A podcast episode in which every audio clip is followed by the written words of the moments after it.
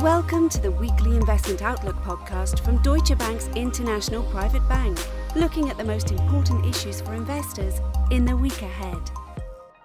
Hello, welcome back to the next CIO Weekly Investment Outlook podcast. You're with Stuart Haslam, uh, Global Head of Communications for the International Private Bank. And for the second week in a row, we have Zeynep Ozturk, our CIO in Europe, Middle East, and Africa. Zeynep, welcome back to the program. How are you doing? Hi, Stuart. I'm very well. Thank you. How are you? I'm really well, thank you. Thanks to all of our listeners for joining once again. Um, Zeynep, look, it's been a busy week for you and your CIOs in particular, because I know you released your market outlook for 2023 um, just back on Wednesday uh, to a bunch of reporters, actually. So we had a really interesting conversation, and I want to touch on that in a minute. But first, I think as we usually do, let's take a look back at the markets last week. And was there anything that stood out for you last week that you think our investor community should really be aware of?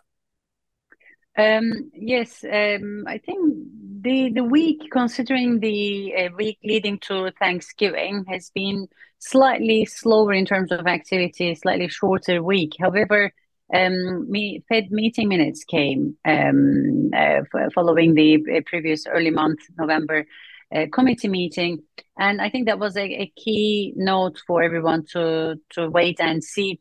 And the outcome of the meeting minutes was kind of the confirmation of what market was uh, already started to price in terms of the slight um, more dovish view, I would say, from Fed that um, the the previous aggressive hawkishness around significant increases in rates has been balanced a little bit more in these meetings. So markets uh, reacted uh, positively at the beginning of the week for for that news, uh, but then further news also coming from China that adds a little bit more fluctuation in the, in the stock markets in terms of increased number of cases and further lockdowns, adding a little bit more concern around whether China is going to open up, um, as we were all talking about.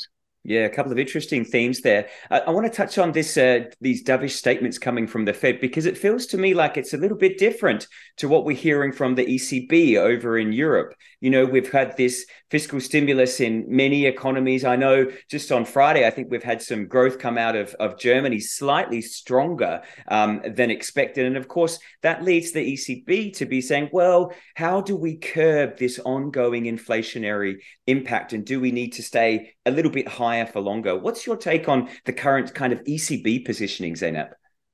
Um, that's very true. I think ECB um, has been trying to give a consistently hawkish signal, even though in markets we really try to close our ears and not to really um, hear about that as uh, as much as ECB wants to mention. But their stance um, is around being able to fight with inflation and it's very clear. And what will lead further inflation is this expansion on the fiscal stimulus and most of the government's um, uh, plans around helping the households with increased energy prices adding further pressure on prices uh, across the board. Therefore the concern is that inflation will stay higher and um, the pressure um, on ECB is how how to tackle with that and how to fight with that. Their main tool is to rate increase the rates, and um, I think the latest statement was also very clear that. Um, they want to make sure that uh, the expectation is uh, not going going away from any further rate hikes. Yeah. And look, that must have been a key consideration between you and your chief investment officers all around the world as you started to build your thinking around the outlook for 2023. I wondered if we could really look um, for the next couple of minutes on some of the key themes from your outlook and, you know, what, what should investors be thinking about as we approach um, 2023? Can't believe we're talking about it already. I know, I know. Um, time really flies. Um, but it, I, we have launched our outlook, and I'm I'm really glad um, that you mentioned that, uh, Stuart. And thank you for helping us moderating that event. Also here in Europe, um, we started with Germany, and we launched our one in, in EMEA region. Um, now uh, the following regions will follow, but the the um, core note is that recession is ahead of us, both in Europe and in US. However, there is a resilience also in the markets and in economies. So our stance is we will carry on seeing higher inflation, um, increased rates and elevated rates. Um, however, there are still opportunities in the market because the economies are trying to be a bit more resilient with most of the, fiscal points that we've uh, briefly touched base on and a lot of infrastructure in, investment coming through. Um, we discussed about our expectation in fixed income um, having a positive value in most of the uh, shorter duration, higher quality investment grade space. Um, we discuss also our, the uh, upside risks to most of the expectations in the risk assets. Um, however, a key area that we will be looking at and we wanted to touch base on during our outlook was also alternative space, which um, is a, a good um, hedge in inflation in most of the segments of the asset class, as well as a good diversifier. Um, so strong dollar is another big topic. Um, this was a, the dominant topic of 2022. Where will it go? Um, how far it will go uh, is, is something that we have been uh, discussing and we included in our outlook also. Yeah, thanks very much, Zeynep. Look, if any of our listeners want some more information on that outlook, you can always go to www.deutschewealth.com and you'll see all of your CIO insights on that platform, including a, a short release based on uh, that outlook uh, for further information. So thank you very much for that, Zeynep. And look, we can't finish off this podcast this week without talking about the most important event, perhaps not for the markets, but certainly uh, for households uh, in front of their televisions. And that's the World Cup. I know last week you said to me live and exclusive on this podcast that Brazil was your hot tip. As you look back at the first week, were there any surprises and do you still stand by the uh, Brazil pick? Um, I have to say, yes, I still stand by, but it's, it's still early for Brazil. They only had one one game and they are ahead. Um, but didn't we see a lot of big surprises um, this week? So, wow, about the South uh, Saudi Arabia and Japan. Um, those were the big odds and big surprises, um, and quite interesting to to watch. Um, so let's see how many more odds or surprises that we will see in the coming week.